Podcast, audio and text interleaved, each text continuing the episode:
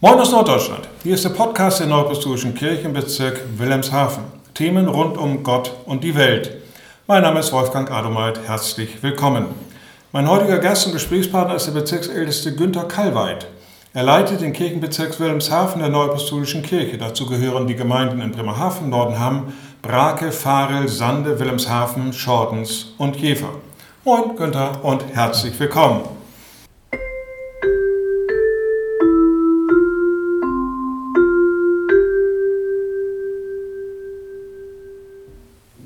Corona hat uns ja nun leider immer noch im Griff. Die Prognosen sind jetzt nicht unbedingt positiv, manchmal auch zwiespältig und auch vielleicht nicht gerade ermutigend. Mal so ein Blick zurück. Was hat sich für dich persönlich geändert seit dem März? Seit dem März hat sich persönlich bei mir geändert, dass ich wirklich mehr auf meine persönliche Handhygiene achte ja, wir umarmen keine Fremden und auch keine weiteren Freunde. Da sind wir also ganz von ab. Wir sind also da eher auf Abstand und das nehme ich auch ziemlich genau. Das heißt also, ich bin auch da nach wie vor entsprechend äh, zurückhaltend. Umso wichtiger wird ja die Familie dann. Ja, das Damit ist ja. man doch jemanden zum Umarmen hat. Ne? Das ist natürlich schön. Und vor allem, man sieht auch hier dann, dass man ja ähm, einen ganz wesentlichen Wert in der Familie jetzt neu entdeckt, äh, den man sonst vielleicht gar nicht mal so beachtet hat, weil man ja viele drumherum hatte und jetzt hat man eben dann nur noch die Familie. Das ist wiederum auch schön und ein sehr schöner Effekt dabei natürlich auch. Ja, das ist im persönlichen Bereich. Im Bereich der Gemeinden, da ist es durchaus unterschiedlich. Erstmal waren wir natürlich alle in eine gewisse Schockstarre verfallen. Was passiert nun? Das hatten wir noch überhaupt nie, dass jetzt mit einem Mal keine Gottesdienste stattfinden durften. Praktisch weltweit ja nicht. Das war also schon eine ganz besondere Herausforderung, eine besondere Situation, die natürlich die Gemeinden auch unterschiedlich gemeistert haben. Das muss man einfach mal so sagen. Nicht? Und äh, wir haben dann in den ersten Wochen ja, uns dann auf total neue Dinge eingestellt und diese neuen Dinge waren einfach eben viel digitaler, als sie vorher eben sein konnten. Und somit ähm, hat sich da einiges entwickelt, ob das jetzt Andachten via YouTube waren oder via Telefon, ob das Zoom-Konferenzen waren, ob das jetzt, äh, ich sag mal, Gottesdienst via YouTube war und all solche Dinge, die hatten wir vorher in dieser Form nicht und das ist eigentlich recht schön, dass sich es auch so entwickelt hat. Und irgendwann ging es dann ja wieder los mit den sogenannten Präsenzgottesdiensten, aber die waren ja auch erstmal völlig anders. Ne? Ja, äh, mit den Präsenzgottesdiensten, das heißt also Gottesdiensten wieder in unseren Kirchen, da unterstanden wir natürlich den jeweiligen ja, Verordnungen der Länder. Und wenn man auch nur unseren Bezirk hier sieht, da sind zwar nur zwei Bundesländer daran beteiligt, einmal das Bundesland Bremen und auch das Bundesland Niedersachsen. Aber da waren zum Teil schon unterschiedliche Vorgaben. Aber da haben wir uns, glaube ich, ganz gut ähm, ja, darauf vorbereitet. Und ich meine auch, dass wir das praktisch einen Monat lang diskutiert haben auf verschiedenen Ebenen, wie denn nun solche Gottesdienste wieder stattfinden könnten. Und dabei herausgekommen ist, dass wir eben diese AHA-Regel beachten müssen. Abstand, Handhygiene und eben Alltagsmaske. Und das bleibt auch dabei, sodass wir unsere Kirchen also jetzt nicht mehr so besetzen können, wie wir das vorher gewohnt waren. Eine Kirche, die vielleicht 300, 400 Personen fasst, dürfen jetzt nur noch 80 rein, ähm, aufgrund der Situation, dass man immer 1,5 Meter Abstand mindestens halten muss und solche Dinge. Das ist einfach dabei. Aber das war natürlich zu Anfang recht spannend, die ersten Gottesdienste unter diesen Bedingungen. Aber da haben wir uns in den Gemeinden eigentlich überall recht schnell gefunden und auch einen vernünftigen Weg gefunden. Sind diese möglichen Plätze denn besetzt in den Gemeinden oder ist da noch Luft nach oben, was die Besucher angeht?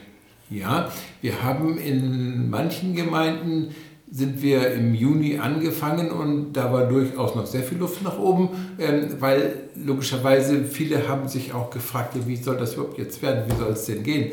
Äh, und wir hatten auch noch große Bedenken und somit kamen auch erst relativ wenig in den Gottesdienst, wobei ich sagen muss, jetzt ist es so, dass wir in vielen Gemeinden, vor allem auch in den größeren Gemeinden, praktisch die Plätze ausgereizt haben.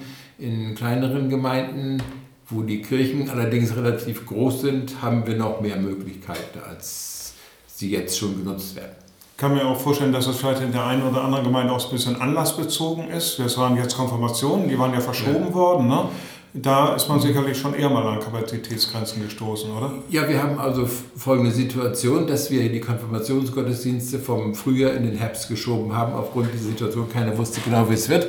Und äh, jetzt haben wir zum Teil im August, September und eine Konfirmation haben wir jetzt noch in Jever im Oktober. Und in Jever wird es wahrscheinlich so sein, dass da zwei Konfirmationsgottesdienste stattfinden, weil eben die Familien relativ groß sind und wenn dann zwei oder drei Konfirmanden da sind, dann können lange nicht alle aus der Gemeinde und aus den Familien teilnehmen und somit haben wir dann die Möglichkeit, zwei Gottesdienste durchzuführen mit jeweils der Konfirmation eines Konfirmanden und das ist dann auch ein totales Novum für uns. Das hat es bisher so auch noch nicht gegeben. Ja wenn so diese ganzen äh, Veränderungen, die sich eingestellt haben, durch die Verringerung der Plätze, durch die Hygieneregeln, durch, ja, teilweise waren ja auch Anmeldungen notwendig zu den Gottesdiensten.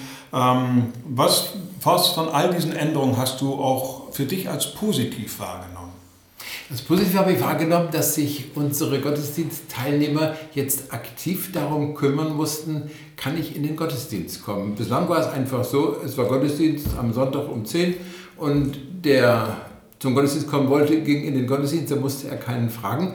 Ähm, jetzt war es tatsächlich so, dass man fragen musste, habe ich überhaupt einen Platz? Mhm. Und das war schon für manche ein ziemlicher, eine ziemliche Hürde. Einfach mal zu sagen, ja, ich muss ja vorher mich anmelden, ich muss da ja anrufen oder ich muss da eine WhatsApp hinschicken, als ich kommen will und dann bekomme ich einen Platz zugewiesen. Das gab es vorher alles nicht. Also das ist also durchaus auch eine positive Sache, weil da der Bruder, die Schwester sehr aktiv auch werden muss und nicht einfach nur das alles sich auf sich zukommen lassen kann, sondern er muss sagen, ich will in den Gottesdienst gehen und dann auch entsprechend kommen. Und wir erwarten natürlich dann auch, wenn jemand sich anmeldet, dass er auch dann diesen Platz wahrnimmt und wenn er dann nicht kommen kann, weil er möglicherweise krank ist, dass er sich auch abmeldet, damit ein anderer dann diesen Platz einnehmen kann. Ja. Mal so ein Blick voraus. Mal angenommen, diese Bedrohung durch Corona würde jetzt eines Tages verschwinden. Durch einen wirksamen Impfstoff, durch Mutation, dadurch, dass wir besser damit umgehen können. Und irgendwann können wir wieder problemlos das Gemeindeleben so gestalten, wie wir es äh, im Februar noch hatten. Was von dem, was in diesen Monaten sich geändert hat, was neu geworden ist, was so entstanden ist, was davon möchtest du gerne behalten? Ich würde gerne behalten, dass die Kirchen weiterhin nicht überfüllt werden. Das heißt also, wenn wir in einer Kirche 100 Plätze haben, dass wir auch nur diese nutzen und jetzt nicht nur durch Einladung weiterer Gemeinden dann an unsere Kapazitätsgrenzen kommen. Das ist das eine. Was ich aber auch gerne mit rüber retten würde, wäre die Handhygiene beim Heiligen Abendmahl.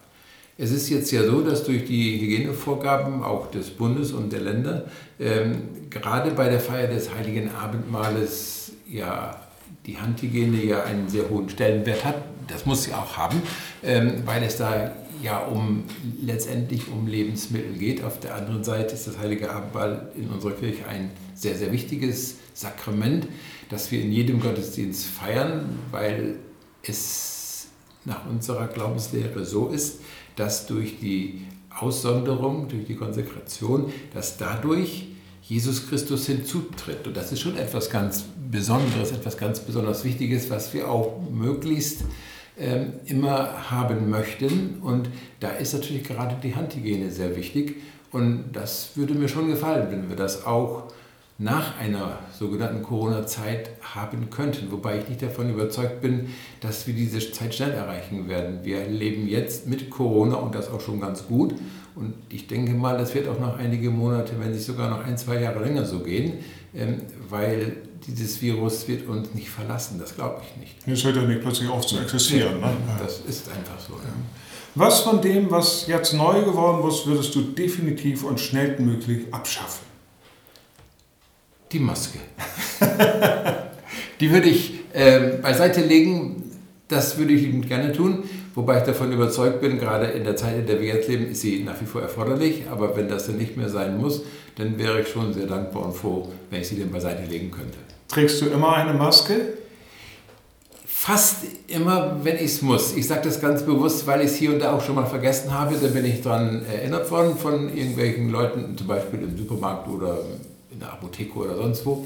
Äh, das mache ich eigentlich auch sehr ordentlich, meine ich.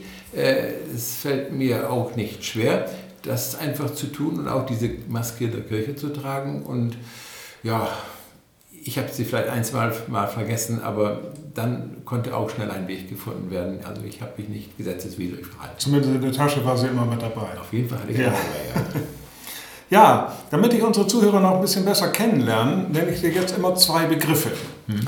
Und ich bitte dich einfach aus dem Bauch heraus, den zu wählen, der dich eher beschreibt oder dass du das wählst, was dir lieber ist. Mhm. Hund oder Katze? Hund. Schokolade oder Gummibärchen? Schokolade. Fußball oder Formel 1? Fußball. Auto oder Fahrrad? Fahrrad. Sommer oder Winter? Sommer. Land oder Stadt? Land. Fernsehen oder Lesen? Ja, das ist. Na gut, lesen. Bist du eher Eule oder eher Lerche? Eher Lerche. Träumer oder Realist? Realist, durch und durch. Tee oder Kaffee? Kaffee. Pop oder Klassik? Pop. Bier oder Wein? Bier. Chaotisch oder ordentlich? Meist ordentlich. Berge oder Meer? Meer. Oper oder Musical? Musical. Herz oder Kopf? Ja, das ist gleichrangig. Sagen wir mal Herz. Okay, ich bedanke mich sehr herzlich für das Gespräch. Und Sie, liebe Hörer, sind eingeladen, uns über die Plattform encore.fm oder bei Ihrem jeweiligen Anbieter weiterzuhören. Dieser Podcast erscheint jeden ersten Donnerstag im Monat. Ich bedanke mich bei dir, Günther, für das Gespräch. Seien Sie gesegnet, bleiben Sie behütet und bleiben Sie gesund. Tschüss. Tschüss.